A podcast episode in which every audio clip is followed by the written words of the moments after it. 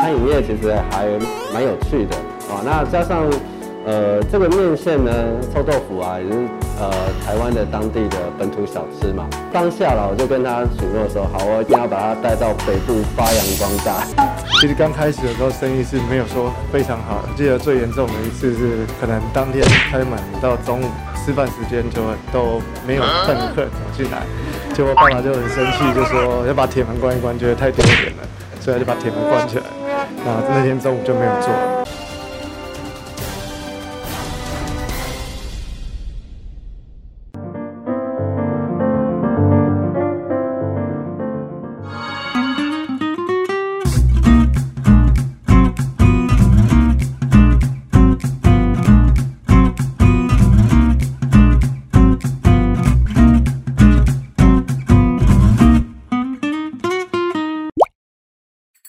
大家好，欢迎收看好房话题现场，我是萧亦芬。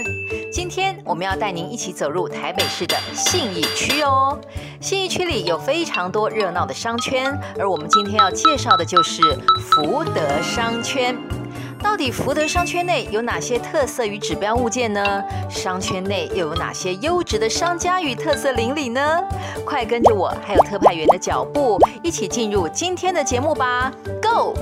说到台湾的传统小吃啊，臭豆腐和面线是不可或缺，绝对不能错过的啦。四味飘香的老板秉持着要把传统小吃发扬光大的精神，把四味飘香的好味道从桃园带到了台北呢。觉得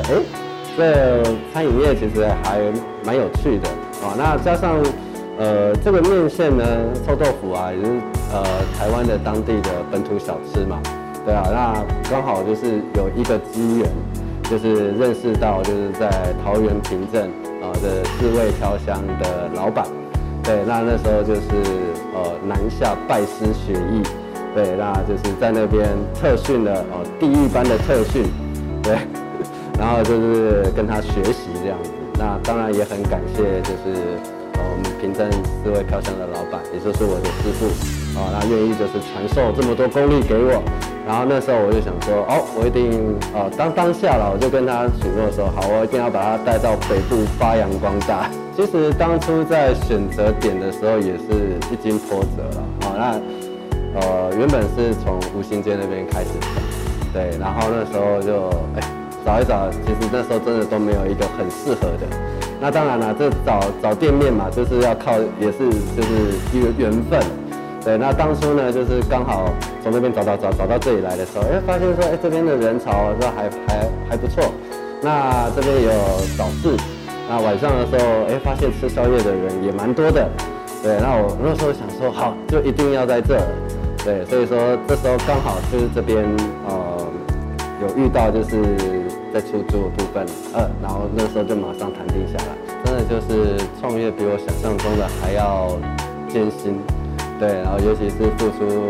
体力啊，不管是说精力啦、体力上也好。对，然后我原本是有稍微有一点福态，可是你看像我现在这个样子，就是创业过后所展现出来的呈现给大家。对啊，那其实这过程也蛮有趣的，就是在开幕的时候，当然我现在也有陆陆续续一些开幕的客人回来吃，然后他看到我就说。哇，你怎么开这家店？怎么瘦成这个样子啊？真的是很努力哦，很拼哦。我说当然啦，这个口味啊、品质都一定要把关，对，就是要把它维持好。对啊，那另外在环境的部分，其实也是我很重视的一环，就是要让大家就是有那种干干净净、舒舒服服的。未来的期许当然就是我要履行我的承诺，在北部发扬光大，让四味飘香这个就是让大家都知道。那当然就是好吃嘛，好吃是最重要。我们独门的就是我们也有面线的特色那真的是要请大家的都来品尝。对，因为我们真的有花了很多构思啊，就是加了一些比较不一样的对一些东西呈现给大家。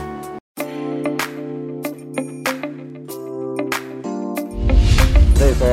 我们在北部这边呢，我们是用这种方形的，就是跟别人区隔一下。对对对，就是北部的比较多啦它那个三角的都是从发源地是从三重那边，那我们这边是从中部过来的。我们炸臭豆腐的话呢，基本上油温是最重要的。对，那油温的话，基本上的话就是下去的时候，其实油温不能太高，就是从低温开始慢慢炸到高温，这样它表皮才会酥脆。对，然后还有再来就是它的分钟数。 对，就是我们基本上炸一份臭豆腐，它就是大概6分钟的时间。对，那在下的过程之中呢，因为它刚下去的时候，生豆腐它会结成一块一块嘛。那在过了1分钟之后，我们会把它分开。对，然后再到最后面的时候，我们就是在翻面。对，大致上的话就是这样，它才可以呈现就是外表酥脆的这种，咬下去会有一种酥脆的那种感觉。 我们就是基本上就是会用肉眼先去看嘛，因为刚下去的生豆腐它一定泡泡会，因为它水分比较多，所以它的泡泡会比较多，这是第一个观察点。第二个就是用手的触感，对，手的触感，手跟夹子的触感，就是去感应它的那个皮，这需要经验。那现在差不多就是要把它分开的时候了哈。就是把它分开，那分开之后呢，我们就是也不要去动它，就是让它静静的在炸制。对，那油温的时候，这时候因为我们下去的时候油温一定会降，所以这个时候我们一定要常常的去看火，要准备起锅了哈。那这时候我们可以用夹子啊，我都会去感应它的那个皮，看它是否够不够脆，这样吃起来它的才会酥酥的，对。 就是会去夹一下，对。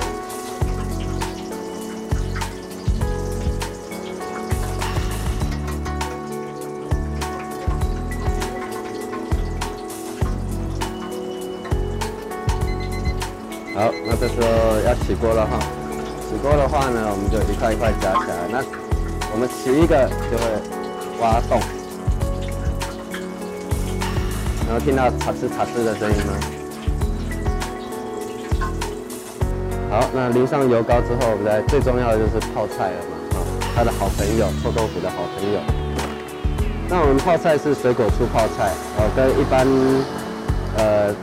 传统的台式比较不一样，因为我们是用那个苹果风味的水果醋。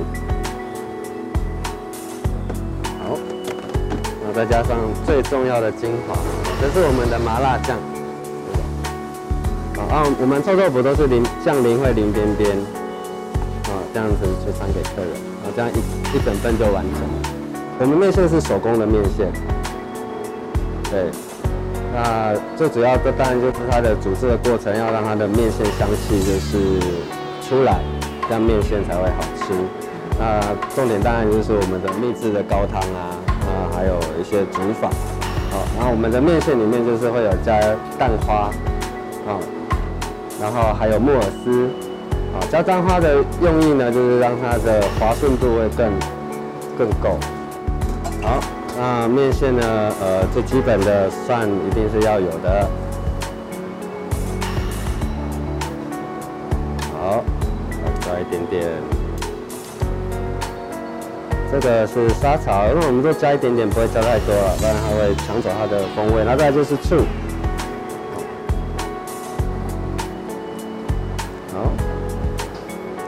些许的胡椒，那这是我们独家的花麻哦，这是别的地方吃不到的，也是我们的招牌，就是花麻酱。它是算辣酱的一种，但是呢，它是花麻香，吃起来呢那种我这边有客人就是说不敢吃辣的也都接受的一种辣度。 对，所以它这个是非常重要的，它可以提升它的面线整体的一个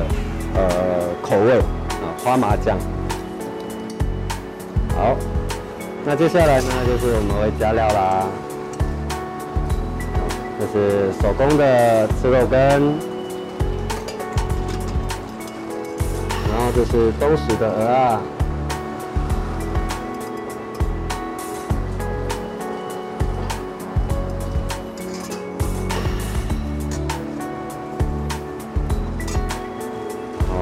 大肠，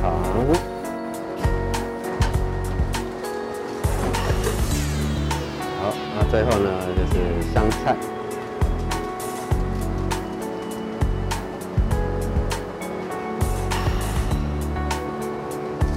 好，那这是一个基本的面线。您喜欢吃意大利面吗？今天要为大家推荐一家阿三意大利面。这个创始老板历经创业初期没有客人的挫折，还一度沮丧到把铁门拉下来，干脆不做生意了呢。可是越挫越勇，不断的改良，现在已经是大家慕名而来的美食名店哦。这店名的话，就是一开始，爸爸要开店的时候，然后就是因为就是家里小朋友就让他想一些英文的名字啊什么的，但是因为爸爸他自己叫做阿三，那他这是他的外号，然后他就想说他要取一个特别一点、比较有亲切感的名字，所以他就说他要叫阿三意大利面。就是即便帮他想再多英文名字，他也是不要，因为他就觉得说他要就是这样子比较亲和、比较亲民吧。这样开始是在那个五分埔的对面那因为那时候早期十几年前的时候，意大利面还不是说很普遍，这种东西不是很普遍，那就是说那时候大家的接受度不够高。那时候就是其实刚开始的时候生意是没有说非常好的，记得最严重的一次是可能当天开门到中午吃饭时间就都没有半个客人进来，结果爸爸就很生气，就说要把铁门关一关，觉得太丢脸了，所以他就把铁门关起来，那天中午就没有做了。但后来就是因为他发现说意大利面这个东西比较不对台湾人来说，就好像口味不是这么的适合，所以他就做了很多次的调整。那之后调整完之后，就调整比较台湾口味的意大利面，那大家接受度变高了，他生意才慢慢好起来。搬到这边大概是10年前左右，对，因为那时候后来因为生意好起来之后，那当时五分埔对面的店面都是比较小间的，那因为可能位置不够多，所以我们就是到这里，然后这里加上这附近又有上班族，所以我们就到这边，主要是以上班族客源为主。这样，我们大概是5年前左右接手的。对，那刚开始接手的时候，当然还是有很多比较，因为老一辈他们的做法有些东西它比较繁琐，那现在年轻人就会有一些东西，我们会想办法把它简化，把它做得更有效率这样子。对，所以我们两个在一起之后，其实这间店也做了很多改革这样。当然老一辈就是他们有他们的坚持，对。那后来也是看了我们这样子改革完之后，生意有越来越好，那当然爸爸妈妈就没有什么话说，他就放心了这样子。其实刚开始我们交往，然后我就来店里帮忙，那后来就是结婚了。那当初其实，公公婆婆他们做的模式是比较阳春型的餐厅。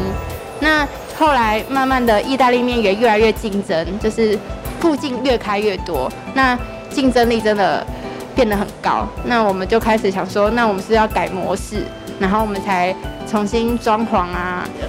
就是比较大家可以喜欢来的那种，稍微拉高。对，就是比较舒适度比较高的餐厅这样子。像这间店的设计啊，那些通常都是我老婆自己设计，然后我们自己找那个装潢师傅来，然后自己一点一滴的跟他们说哪个地方要弄什么东西，就是大小的东西都是我们自己亲力亲为下去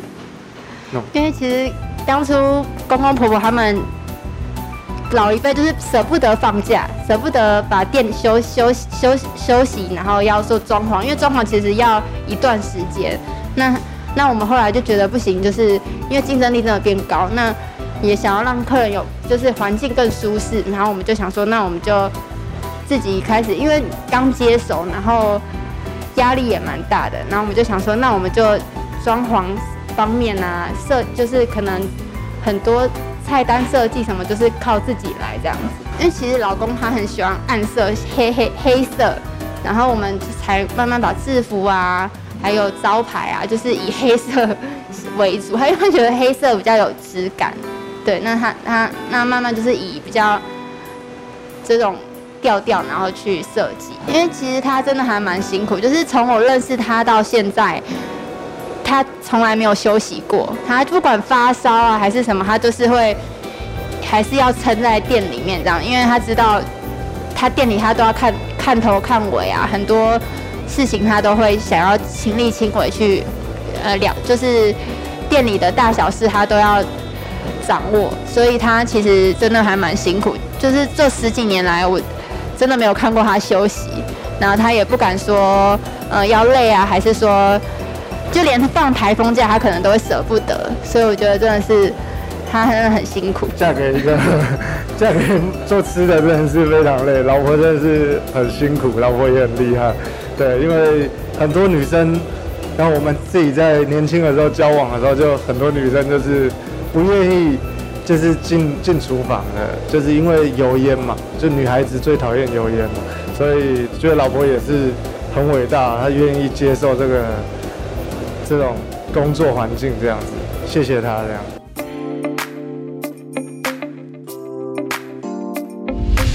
这次要介绍的是青酱海鲜意大利面，那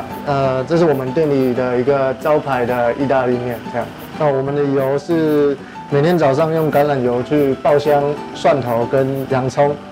所以说它这个加在面里面的时候，它会有它的香气，会比较够，这样子。那因为我们这个温度。 是用泡炉，所以它本身温度就很高，所以它不用等到说油温出来之后才去下那些料，所以它是可以直接就下料下去。这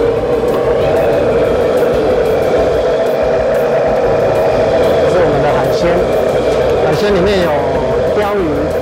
然后虾子跟鱿鱼。那我们的虾子都是自己剥壳。 就是那种市面上那种泡药水的虾子，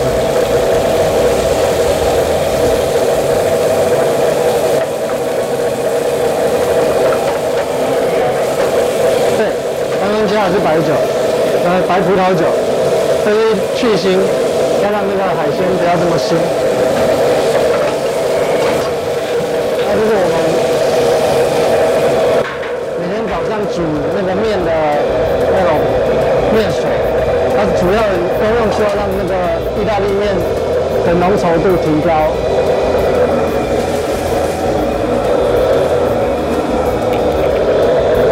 这是我们的意大利面，差不多这个时候就可以下意大利面。我现在加的是胡椒粉跟它的意式香料，它是奶油。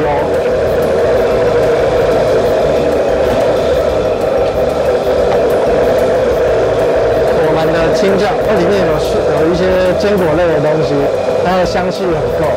然后是用9层塔制作的酱汁。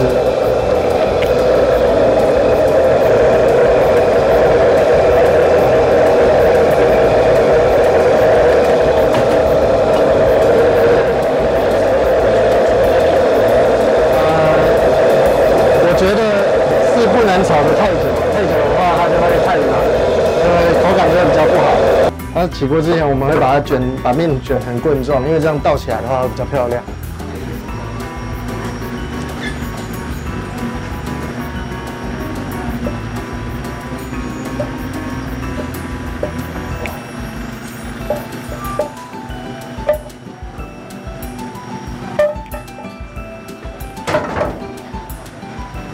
那这样子就完成了青酱海鲜。 意大利面。接下来我们要去拜访信义区在地的专家，让他来好好的跟我们介绍这个台北市百货密度最高，同时拥有相当多的指标型特色物件，当然豪宅林立是更不用说了。我们是不是还有机会入主呢？不管住宅或是商用，所有信义区内的特色物件，让我们来为您仔细的分析。我是永庆房屋信义区陈家宏店长，欢迎大家来信义区。 信义区这个区的特色是，它在绿地跟商业的部分都涵盖的蛮完整的，包含里面的百货、饭店啊，还有交通啊，还有它的绿地比啊，是我认为是全台北市最完整的一个区域。整个大信义区其实刚好是有一部分，有一半是绿地。那包含什么？我们像我们很有名的市寿山，就是在我们信义区，非常有名，尤其是象山，哦，像象山登山步道，每个周末啊，就是会有很多外来客来这边爬山。那再来就是，我们松山商职过去那边有一个永春湿地公园，那也是我们柯市长最新的一个代表作，哦，在这边也是非常知名的。那另外在延伸到新计划区里面，哦，它的严格的规定，所以它的绿地比也有一定，大大小小公园相当多，哦，这是绿地的部分。那商业行为的话，其实整个新计划区里面也有15座大型的百货公司，也是全台密度最高的一个地方。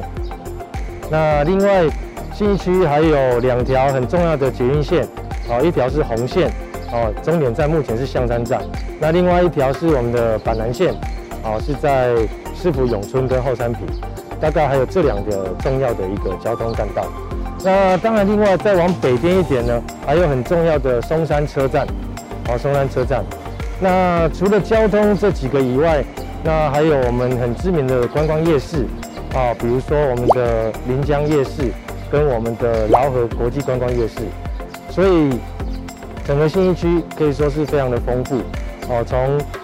大自然到现代到我们民间小吃都非常的完整啊，哦，这就是我们的信义区。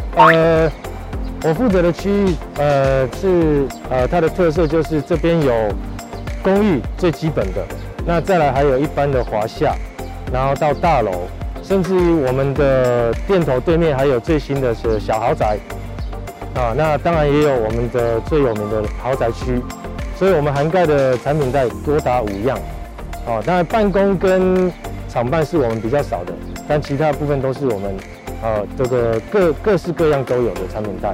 这是我店负责的一个商圈。我负责的区域它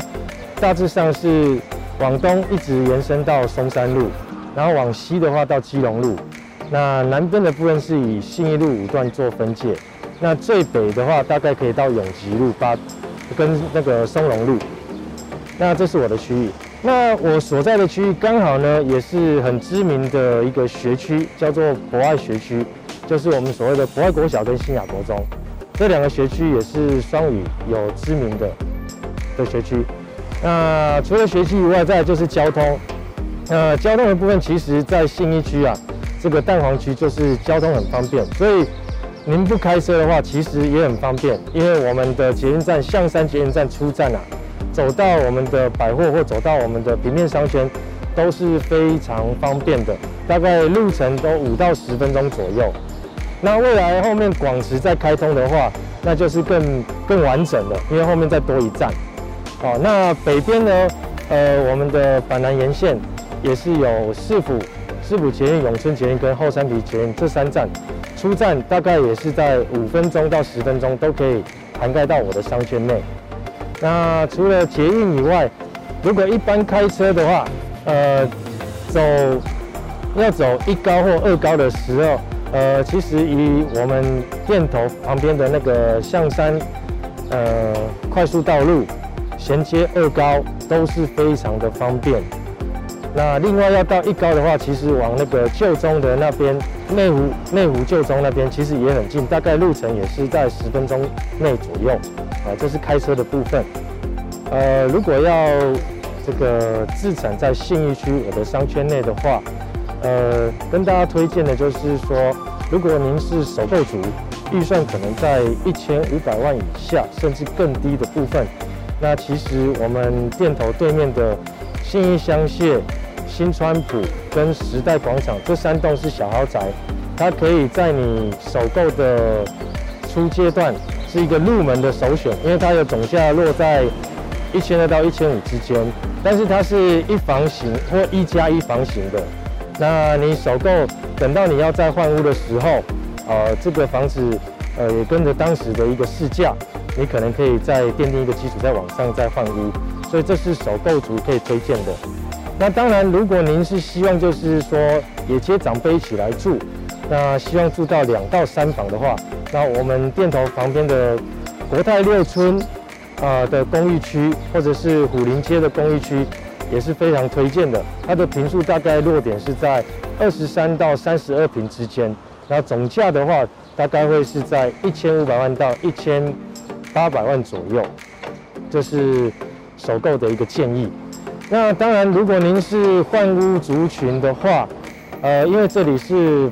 博爱学区哦，所以这边大楼的更换的部分的选项大概会落点落在松德路沿线上面哦，因为松德路沿线才会有比较高一点的大楼，知名的大楼。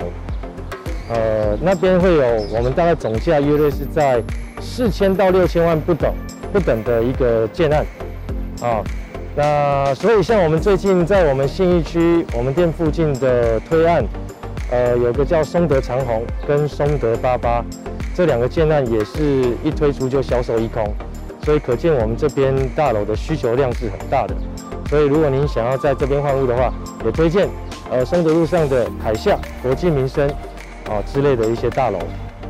大概以上是我们这边购物的一个条件。那关于银发族的部分呢，其实这边让大家还蛮意外的，就是我们对面的那一种小豪宅。因为小豪宅它有一个特色，就是它是饭店式管理跟24小时保全，然后还有它的物流管理也是很完整。所以银发族呢，在我们这边的选择大部分落在这个香榭、川普跟时代这3个社区都有。因为他们的公社完善，然后管理完善，也是他们的需求之一。包含社区大楼都有一些紧急按钮哦，在房间如果银发族有一些身体不适，都可以马上。在跟管理室联系，所以很受他们的欢迎。那当然，另外他们也希望就是说比较靠近我们所谓的四兽山，我们这个象山旁边的一个叫松德公园，然后那边也有一些1楼型的产品，也很受银发族的喜爱啊，因为那边有公园又有山啊，亲近大自然，这也是银发族他们的选择之一。我负责这个区块未来发展性，其实最知名的就是我们的广慈捷运站，因为未来信义行政中心会整个移过去，那边又有社会住宅，有行政中心，那还有商场，还有最重要的是捷运站，所以整个机能是很完整的。那预计大概是在2022以后就会陆续完工，所以那边未来是一个很可以指定的一个区域。那当然那边的房价呢，跟那边现在物件的释出也是大家非常好奇的。哦，所以如果说首购族或者是换屋族，那边也是一个选择，在广慈还没开通之前。您可别以为信义区就是商业区哦，他们也是非常有教育资源的。一进到信义区的安康里，就感受到满满的书香气息，非常的有文教氛围哦。里长跟我们介绍，里内有2所学校、6所托儿所，补习班也相当的多呢。大家好，我是台北市信义区安康里的万宇恒万里长。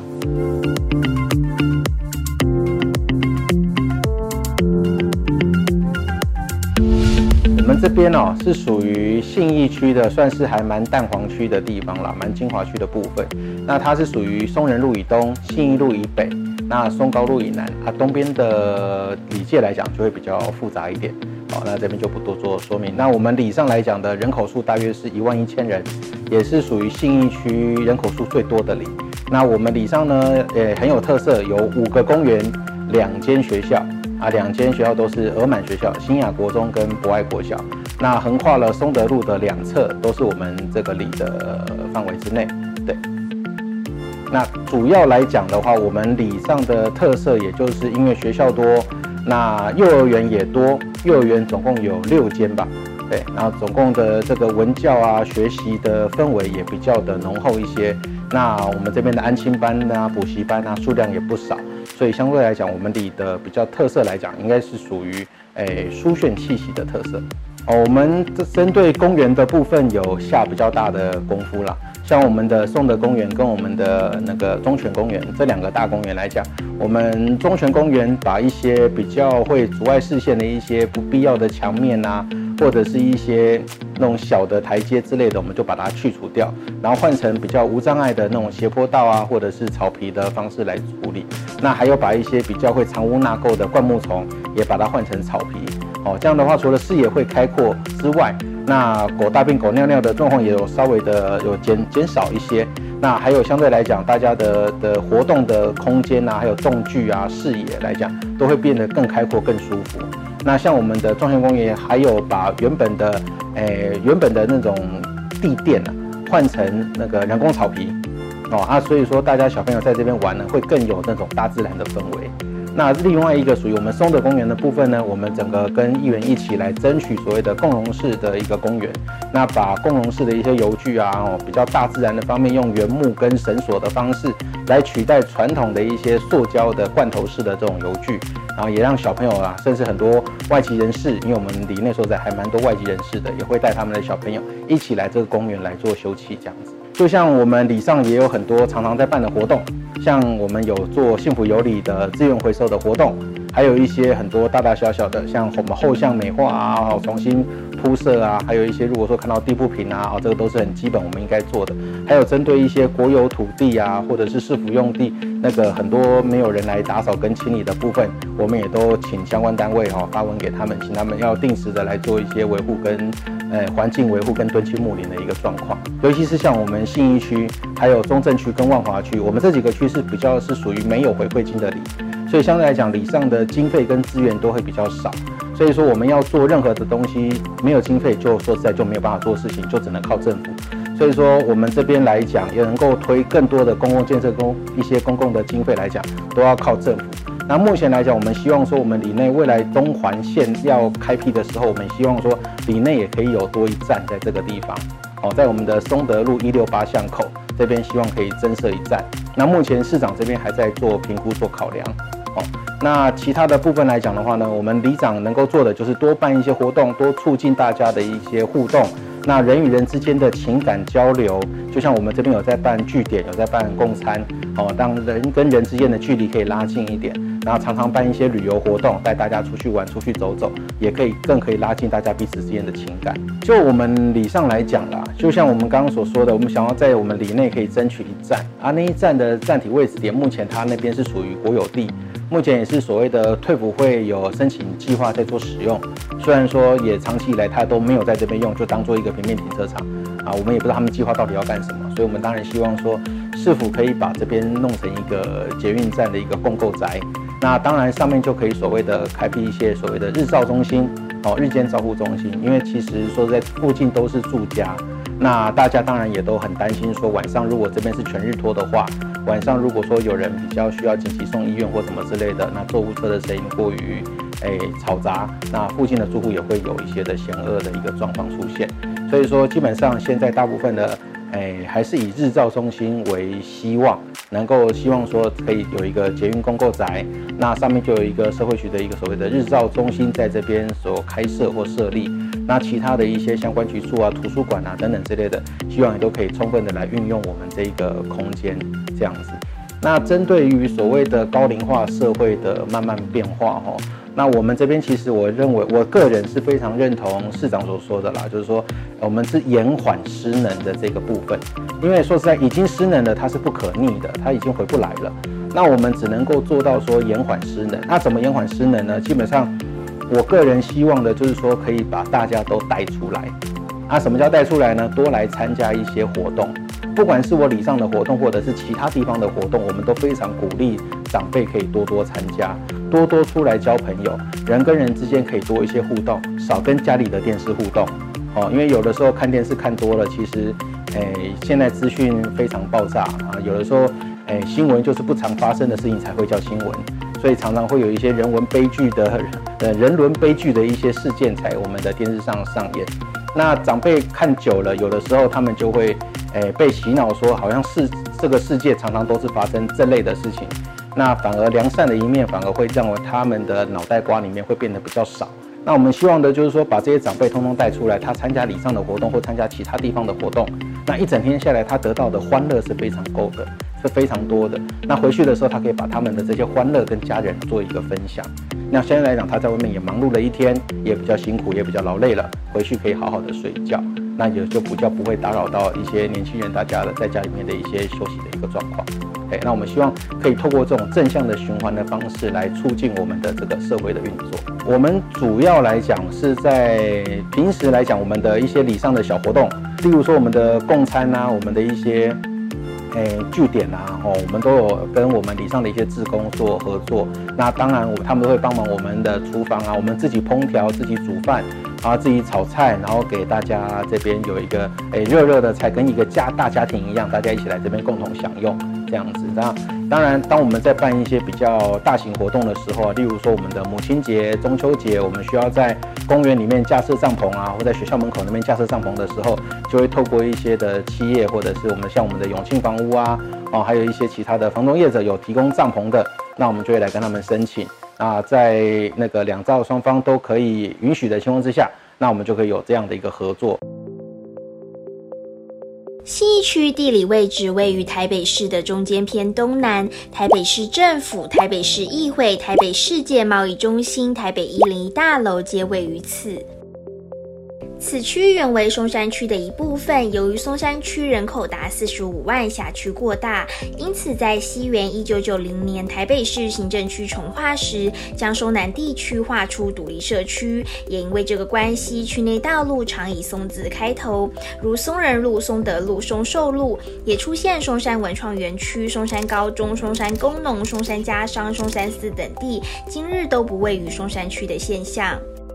该区平均每 0.5 平方公里就有一家百货公司，是全球百货公司最密集的3级行政区，许多企业总部、金融总部设于此。区内的台北101是目前世界第12高的摩天大楼。